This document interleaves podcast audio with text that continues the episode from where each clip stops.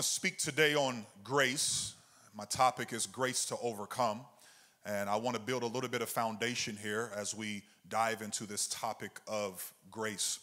So, follow me along uh, here as I build a little bit of foundation that you do not have right now on your handout. It was Peter who had boldly declared Jesus' true identity when he said these words Thou art the Christ, the Son of the living God. And now we know that this same Peter sat by a fire in the courtyard trying to get a to get comfortable and wondering what to do as he watches his master, his rabbi, get carried away to be crucified. A young woman interrupted, You also were with Jesus of Nazareth. Peter adamantly denied such a significant association and changed venues to an outer porch. A second encounter with a female servant who recognized him produced the same accusation. This fellow was with Jesus. Peter refuted the charge with a stronger, I do not know the man. Hours earlier, Peter had been so passionate and loyal, but in these moments, he fell prey to the prophecy of the one who knew him the best. A third person noticed his accent and declared him to know Jesus. The scripture put, puts it this way in Matthew 26 73 But your speech betrays you. One last time, instead of standing by his vow of loyalty to Jesus, he became angry and began to curse. This is how we know that cursing is not associated with Jesus Christ. I know there are churches, I know there are preachers and teachers that curse. My wife and I were at a conference not too long ago, and they made the statement I think it's okay for you to curse just a few times a year. That is a lie from the devil. Notice I said we were at a church conference when they said this as well. It is not okay to curse. Peter did not curse and God say it's okay. No, they were asking him, is he one of his? And he was cursing to disconnect himself from Jesus Christ. So cursing doesn't draw you closer to him, cursing draws you away from him. One last time, instead of standing by his vow of loyalty to Jesus, he became so angry he cursed. Immediately, the cock crowed, and Peter currently left, finding a place of solitude where he wept bitterly. After denying Jesus Christ at such a pivotal moment, how could Peter find his way back to his calling and destiny? The Bible says in the book of Mark, chapter 16, you'll see it up here on the screen, starting at verse number six. It says, And he saith unto them, Be not frightened you seek Jesus of Nazareth, which was crucified. He is risen. He is not here. Behold the place where they laid him. But go your way, tell his disciples and Peter that he goeth before you into Galilee. There shall you see him as he said unto you. It is not a coincidence that Peter was the only disciple specifically named. God knew a man with a calling on his life and was fighting through the pain of his own failure. When the news of the empty tomb reached the disciples, Peter passionately pursued his master. He did not hide or seclude himself in his own shame. Although struggling with the denial of his identity, Peter ran to Jesus, and that is what we must do when we make a mistake. We must run to Jesus. When you make a mistake, don't allow the enemy to cause you to run away from the church. No, my friend, you run to the church. Amen. You run to the church, run to Jesus. The purpose of the cross was already impacting Peter's life. Almost two months later, when the day of Pentecost had fully come, the person who stepped up and first preached the message that has given all of humanity hope was Peter. The same man who weeks earlier, listen to me now, just weeks earlier, rejected any association with Jesus, was now ready to embrace redemption. I wonder, are we ready to embrace people that have just made a mistake just a couple weeks ago? Jesus allowed a man who denied him not once, not twice, but three times and cussed. But on the day of Pentecost, he was the one that Jesus used to stand up and deliver a message to all the people. Would you allow somebody to step into your life that you know has been in the wrong for just the last few weeks, and now all of a sudden they have been restored, would you allow them to help you? Would you allow them to speak in your life? We must be able to redeem people back and place them back in that position. Oh, some ought to say amen to that. Because we have a hard time doing that. We want to keep people down until they earn their way back up, but that's not the will of God. That's not the will of God. Once you repent in that moment, God has placed you right back where you left off. I said he places you right back where you left off. He doesn't say, well, you need to start in the back row and you need to work your way up one seat every single Sunday until you get back to your position. No, uh, he'll have you right back with a mic in your hand. He'll have you right back where you should be in the Lord. So, the same man who weeks earlier rejected any associate with Jesus was now ready to embrace redemption. God never gives up on people who refuse to give up on him. There was no candidate better than Peter to talk about the promise of salvation and new life. So today, let's talk about grace. Let's talk about grace. Amen. Let's talk about grace. Grace to overcome. Follow me here. We can have faith that God will extend grace. The answers will come up on the screen as well, all right? If I go too fast we can have faith that God will extend grace to us to walk in newness, newness of life. God is love, and grace is inseparable from his very nature.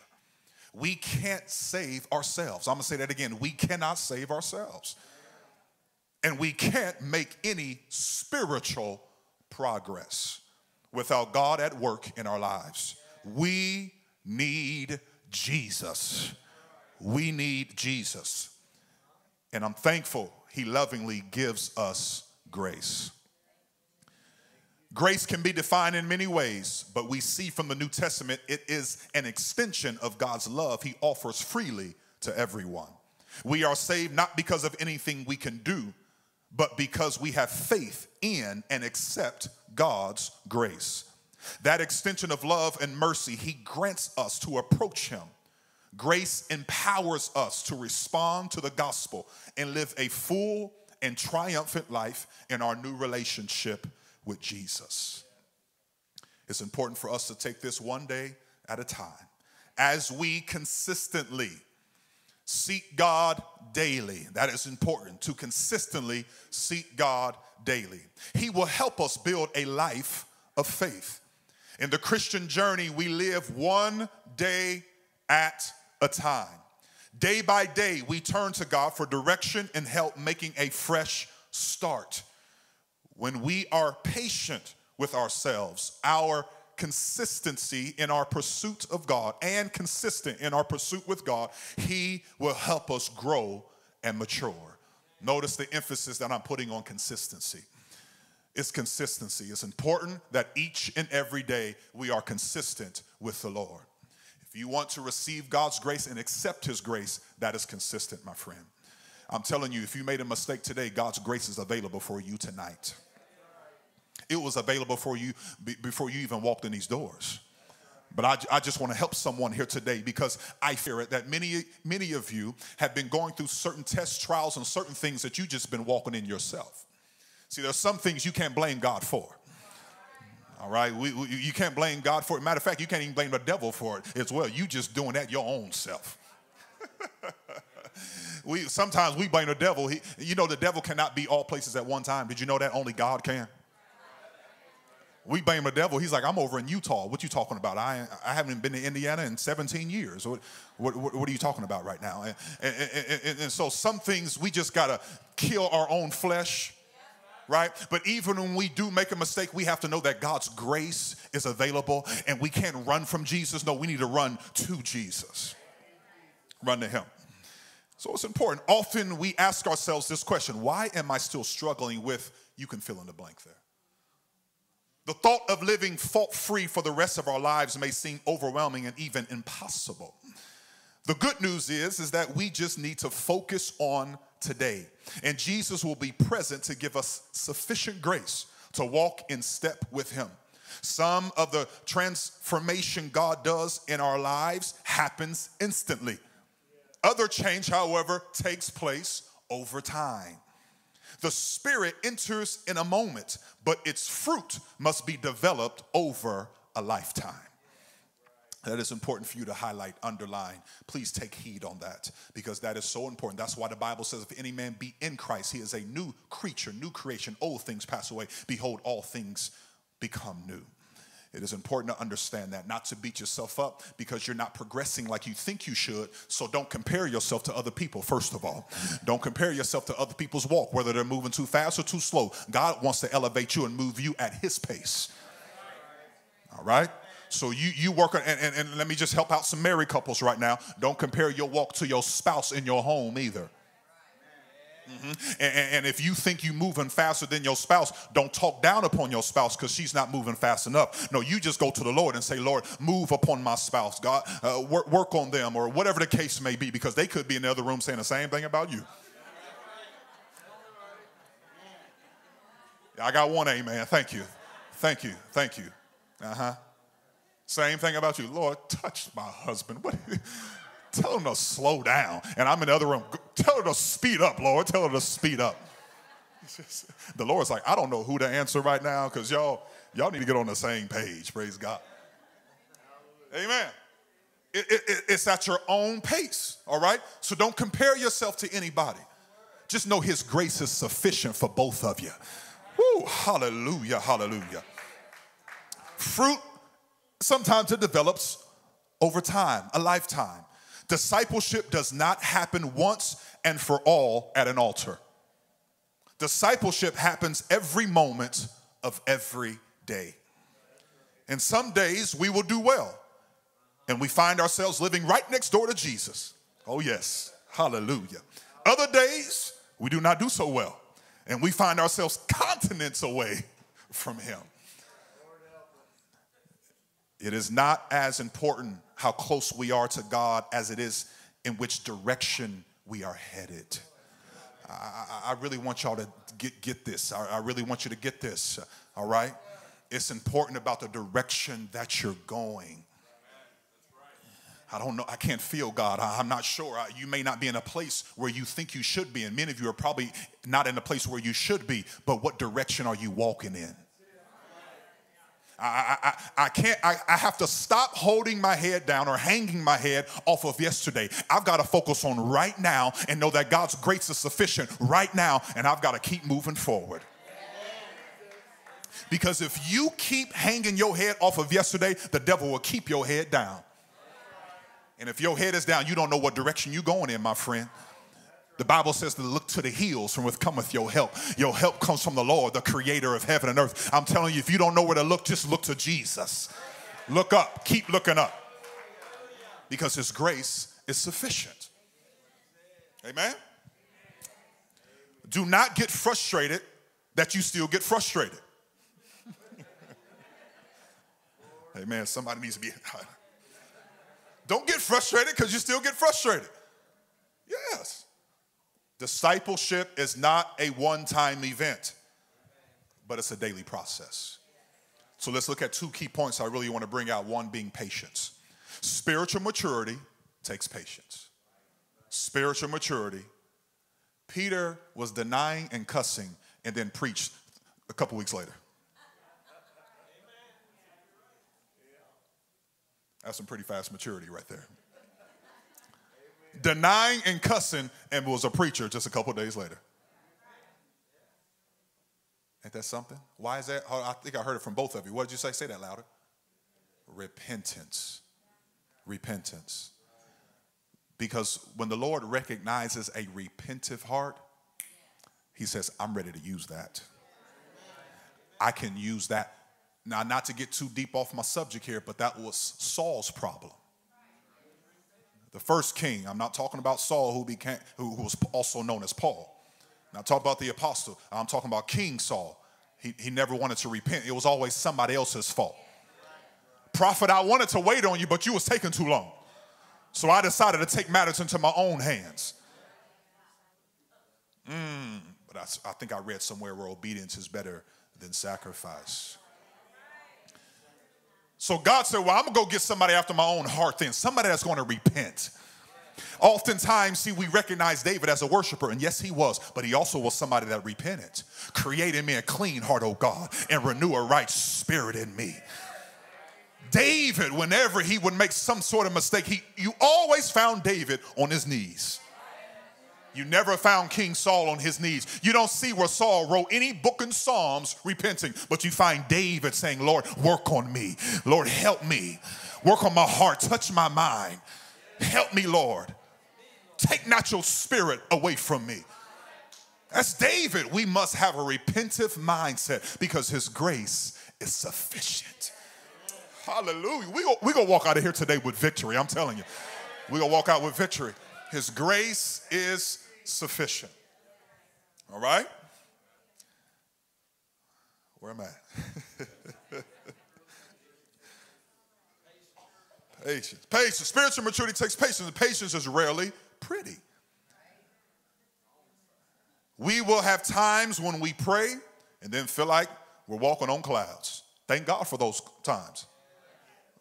But we are not automatically exempt from taking life's tests and facing life's temptation. So when you're having good times, please rejoice. Again, I say rejoice. Because we're not exempt. Just because we become a born again believer, that doesn't exempt us from tests and trials. I wish I had a, a, an older saint in here agree with me on that. Mm-hmm. Patience, then consistency. The, the discipleship process also involves consistency. In our lives, we must be willing to invest in daily time with God recognizing that in addition to the joy of being in his presence in those moments, we are also shaping our lives to continually be stronger in our faith and closer to God. This will help us in our third point, which is enduring storms of life. We can expect to encounter trials. Remember, again, the answers are up on the screen. We can expect to encounter trials on our Christian journey, but God will sustain us. He will sustain us. Sometimes we end up in tough times as a reality of living in a fallen world full of broken people. Storms of life come to everyone. But as Christians, we have the understanding that God redeems all of our pain and creates purpose out of our trials. There is a purpose for the trial. All right? If God is taking you through the trial, there's a purpose for the trial. Now, if you put yourself in the trial, then you got to find out your own purpose. And you better find out real quick, Lord, help me, because I took a left when you told me to go right.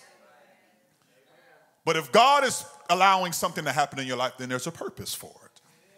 All right? Romans 8 28 tells us, and we know that all things work together for good to them that love God, to them who are the called according to his purpose. It is a certainty that God works all things together for good. I'm gonna say that again. It is a certainty that God works all things together for good. And yes, some trials may cause us to question whether anything good can come out of this. Oh, nobody said that before. Can anything good come out of this? We must be certain in His word, though. There may be times when all we can do is ask God for strength to endure another day. See, the natural eye sees what we are going through and asks, Why does this happen to me? The spiritual eye sees what you're going through and affirms because we know God is faithful to his word. We can trust him to bring us through the storm. I feel the Lord right now. I want you to lay your papers down to the side. Come on, let's just lift our hands in here for a moment. Let's allow the Spirit of God to speak to us right now. Come on, let's allow the Holy Ghost to minister to us. Come on, come on. We need to receive before I go any further. Come on, I know we're going through storms. I know we're going through tests in our homes and our families and our life, but we need to see through the spiritual eye. I said, stop looking through the natural eye and see through the spiritual eye that we can trust Him to bring us through the storm. In the name of Jesus Christ. Come on, come on. Just for a few more moments, let's lift our hands and lift our voice. Holy Ghost, speak to us right now. Holy Ghost minister right now. Help us, God. I know there's a trial happening in your family. I know there's a storm going on. I know there's a storm. Oh, but stay in the boat, somebody. Stay in the boat. Just stay in the boat.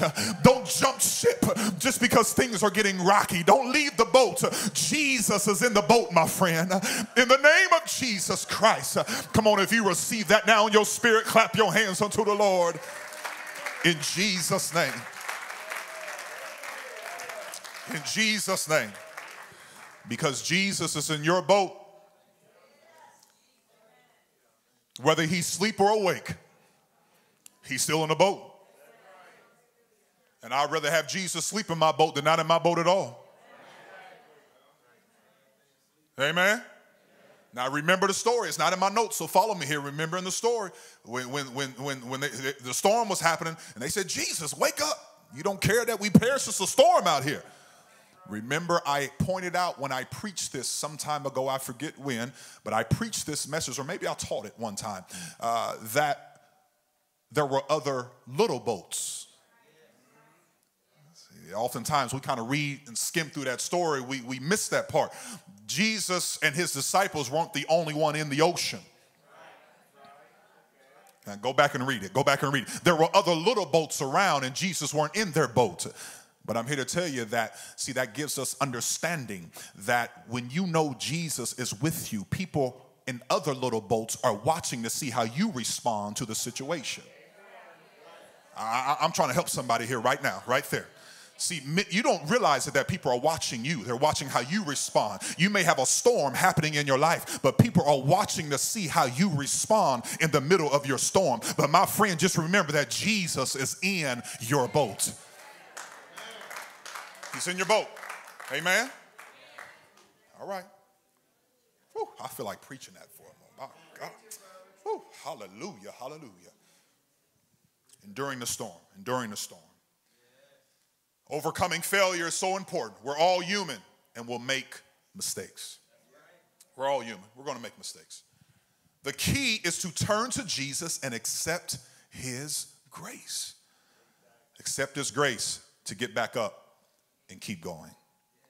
Philippians 1, verse number 6 says this being confident of this very thing, that he which hath begun a good work in you will perform it until the day of Jesus Christ. If the Lord has started a work in you, my friend, He hasn't given up on it. You may have given up on it. Are you, are you hearing me? But Jesus never gives up on it. If there's an anointing on your life, are you hearing me? If there's an anointing on your life that God has given you, you may have given up on Him, but He hasn't given up on you. And you can't allow the mistakes in your life to give up on him because his grace is sufficient. And he's just waiting on you to repent of the thing that you're dealing with so he can put you back where you once were. I don't feel God, preacher. I, I, I don't, I, I, don't feel this and I, and I feel less. Just repent. I, I'm telling you right now, once you repent, God says, I'm ready now. See, you can't base your level of anointing based on how people view you. Uh-huh. I, I, I got some of your attention right now. You, you, you, can't, you can't do that. You have to look at what God has placed in you and how He views you. Because if it would have been based on the disciples on the day of Pentecost, Peter should have been the last one to stand up. Why, why couldn't it be someone that's been faithful the entire time? but it was someone who the angel of the Lord had to remind the women who came to the tomb, hey, I know y'all are all at the same house, but there's one person at the that's missing from that house. And the Lord hasn't forgot about him. So I need you to go tell the disciples, and I need y'all to go find Peter.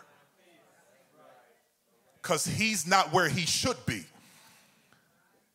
I need y'all to go find him because I need him. I gave him some keys a while back, and those keys were to the kingdom of God. Oh man, are y'all with me? I hope y'all know y'all Bible right now. I gave him some keys a while back. And in order for those keys to unlock the doors to the Gentiles and to the Jews and to, to Samaria, I, I need him to unlock the door so he can bring the gospel to the whole world. Because everywhere the Holy Ghost poured out for the first time, Peter was right there. Amen. Peter was right there. Why? Because he was given keys, even though Jesus Christ, don't, don't you know the Lord knows all things? You don't think the Lord knew that he was going to fall? But his grace is sufficient. Because he said, when you're restored, I need you to strengthen the brethren. Strengthen the brethren. Hallelujah. Imagine Peter, follow me here. Imagine Peter's shame at denying Jesus. Peter had professed commitment to the death, yet in the moment of trial, he buckled. His shame was instantaneous. His inclination was to withdraw, like many of us. He could have blamed it on his circumstances, on his doubts, or on his fears. Instead, he allowed the master's reach to draw him forward into a place of great growth and commitment. He expected in faith, accepted in faith that God had a plan for him. The day of Pentecost was a dawning of a new day, not only for the church, but especially for Peter. Peter still tripped and fell a few times throughout the New Testament. He didn't become a perfect person. He still messed up a few times, but his falls were fewer and farther between. See, that's the key, my friend. That's how you know you're growing. When your failures are few and far between. You, you, at some point, you shouldn't be making the same mistake every week. Uh-huh. If you have a mind and a heart of repentance, you really want the Lord to change you there will be change. I'm not talking about tears, even though tears may come out your eyes. I'm not talking about just vain words, but I'm talking about from your heart, Lord, change me. He will change you. He will change you. And your mistakes will come fewer and farther between. All right? The Holy Ghost Peter received on the day of Pentecost changed his life. I'm gonna say that again. The Holy Ghost that Peter received on the day of Pentecost changed his life and gave him the power to develop into a disciple of Jesus Christ. My friend, that is what we need. We need the Holy Ghost. The Holy Ghost is the changer. The Holy Ghost is the thing that equips us. The Holy Ghost, that is the power that we need. And, and, and we need that power to operate daily. Uh-huh. Renewing of the Holy Ghost, Jude speaks of, right? And, and, and, so it is important, uh, uh, or excuse me, Titus, Titus chapter 3, verse number 5 speaks of, speaks of renewing in the Holy Ghost. And, and so it is important to endow with that power, and that's what helped Peter to develop into a disciple of Jesus Christ. We just have to get back up and keep walking with Jesus. I'm gonna say that one more time. We just have to get back up and keep walking with Jesus. Why? Because His grace is sufficient. His grace will help you to overcome. His grace is enough to help you overcome. I think if we would be honest with ourselves right now, we know that we need the Lord's grace. Would you be honest with yourself right now? Would you lift your hands just for a moment and accept the Lord's grace right now? Come on. Come on, accept the Lord's grace. Accept the Lord's grace. Come on, accept his grace right now in the name of Jesus. Hallelujah. Come on, grace to overcome, grace to overcome, grace to overcome. Come on, accept his grace. I feel the power of the Holy Ghost in this house. I feel the power of the Holy Ghost. Come on, accept his grace right now. Accept his grace. Hallelujah. There's not one perfect person in this room Come on, we need to accept His grace right now. Accept His grace for yourself. I'm not talking about for your neighbor, for your friend, for your boyfriend, your girlfriend, your husband, your wife. I don't care who's sitting next to you. This is a one on one thing right now. Come on, accept His grace for yourself. I know I haven't been where I should be. I know I haven't been doing the things I should be doing. I know my mind has been places where it should not be, but Lord, I need your grace. I'm thankful for your grace. I'm thankful for your grace. Come on, come on, let's accept it right now. I'm thankful for your grace. It is because of His grace and His mercy that we are saved. I'm thankful, Lord, in the name of Jesus Christ. Someone shout, Hallelujah.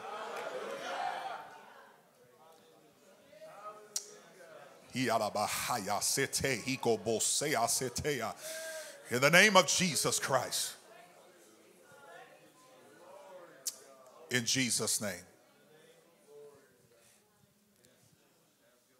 Grace to overcome.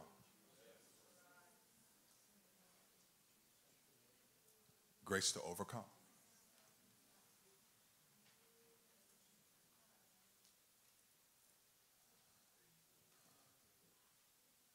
We've all made mistakes. Every one of us have made mistakes. But let's not hold people hostage because of their mistakes. Let's not keep people bound because of their mistakes.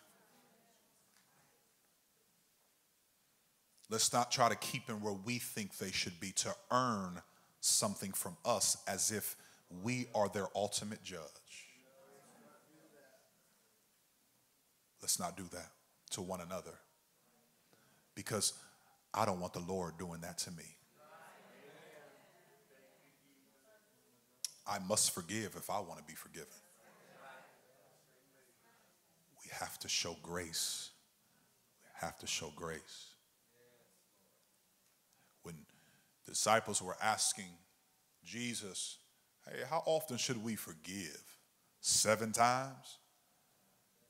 Jesus said 70 times seven. It is in that moment where you see the words, increase my faith. His disciples then said, Lord, you've got to increase my faith. I don't know if 70, and, and he's talking about just one person, one day. 70 times seven, what's the math on that? Good answer. 490 times? Come on now. After the second time, some of us are like, okay, you're done.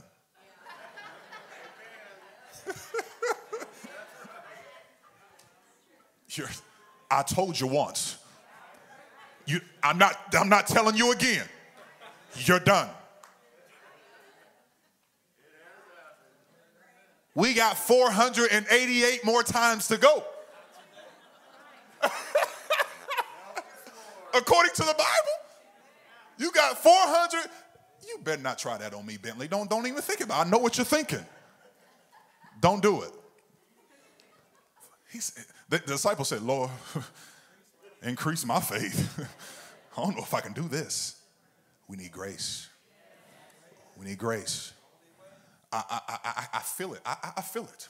I feel it in this church that there are things happening in your life, and your, I feel it in my spirit. I feel it so strong. It's like a heavy burden on my shoulders right now. I feel it. We need grace, though. We got to keep loving. Come on, church. You, you, you got to keep loving. You have to keep loving. You got to treat people right. You got to love people. We need grace grace to help us to overcome. In the name of Jesus.